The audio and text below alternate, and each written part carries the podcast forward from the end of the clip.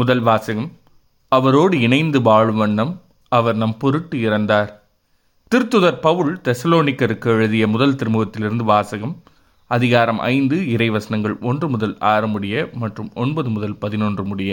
சகோதரர் சகோதரிகளே இவை நடக்கும் காலங்களையும் நேரங்களையும் குறித்து உங்களுக்கு எழுத தேவையில்லை.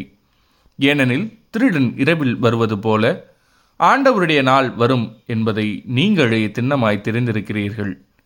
எங்கும் அமைதி ஆபத்து இல்லை என்று மக்கள் கூறிக்கொண்டிருக்கும் பொழுது கருவிற்றிருப்பவருக்கு வேதனை வருவது போல திடீரென அவர்களுக்கு அழிவு வரும். யாரும் தப்பித்து கொள்ள இயலாது. ஆனால் அன்பர்களே நீங்கள் இருளில் நடப்பவர்கள் அல்ல. ஆகவே அந்த நாள் திருடனைப் போல் உங்களுக்கு வராது. நீங்கள் எல்லாரும் ஒளியை சார்ந்தவர்கள் பகலில் நடப்பவர்கள். நாம் இரவையோ இருளையோ சார்ந்தவரல்ல. ஆகவே மற்றவர்களைப் போல் நாம் உரங்களாகாது விழிப்போடும் அறிவு தெளிவோடும் இருப்போம். ஏனெனில் கடவுள் நம்மை தம் சினத்துக்கு ஆளாவதற்கு அல்ல நம் ஆண்டவர் இயேசு கிறிஸ்து வழியாக மீட்பு அடையவே ஏற்படுத்தியுள்ளார். நாம் இருந்தாலும் இறந்தாலும் அவரோடு இணைந்து வாழும் வண்ணம் அவர் நம் பொருட்டு இறந்தார். ஆகவே நீங்கள் இப்பொழுது செய்து வருவது போல ஒருவருக்கொருவர் ஊக்கமூட்டுங்கள் ஒருவரை ஒருவர் வளர்ச்சியடையச் செய்யுங்கள். இது ஆண்டவரின் அருள்வாக்கு. இறைவா உமக்கு நன்றி. பதிலுரை பாடல். வாழ்வோரின் நாட்டினிலே ஆண்டவரின் நலன்களை காண்பேன். ஆண்டவரே என் ஒளி அவரே என் மீட்பு. யாருக்கு நான் அஞ்ச வேண்டும்?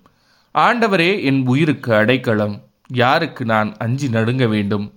வாழ்வோரின் நாட்டினிலே ஆண்டவரின் நலன்களை காண்பேன்.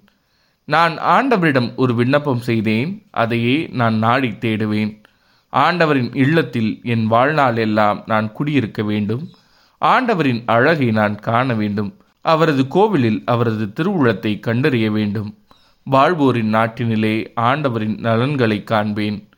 வாழ்வோரின் நாட்டினிலே ஆண்டவரின் நலன்களை காண்பேன் என்று நான் இன்னும் நம்புகிறேன். நெஞ்சே ஆண்டவருக்காக காத்திரு மன உறுதி கொள்.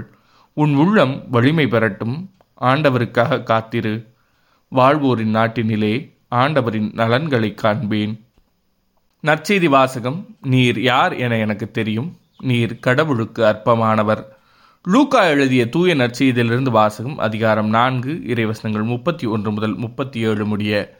அக்காலத்தில் இயேசு கலிலேயாவில் உள்ள கப்பர் நாகம் ஊருக்கு சென்று ஓய்வு நாளில் மக்களுக்கு கற்பித்து வந்தார். அவருடைய போதனையை குறித்து அவர்கள் வியப்பில் ஆழ்ந்தார்கள்.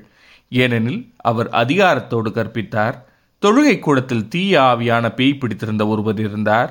அவரை பிடித்திருந்த பேய் ஐயா நாசிரியத்து இயேசுவே உமக்கு இங்கு என்ன வேலை? எங்களை ஒழித்து விடவா வந்தீர்? நீர் யார் என எனக்கு தெரியும்.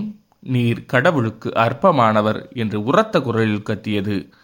வாயை மூடு இவரை விட்டு வெளியே போ என்று இயேசு அதனை அதட்டினார்.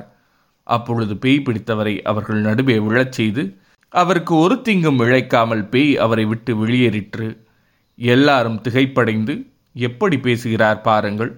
அதிகாரத்தோடும் வல்லமையோடும் தீய ஆவிகளுக்கு கட்டளையிடுகிறார்.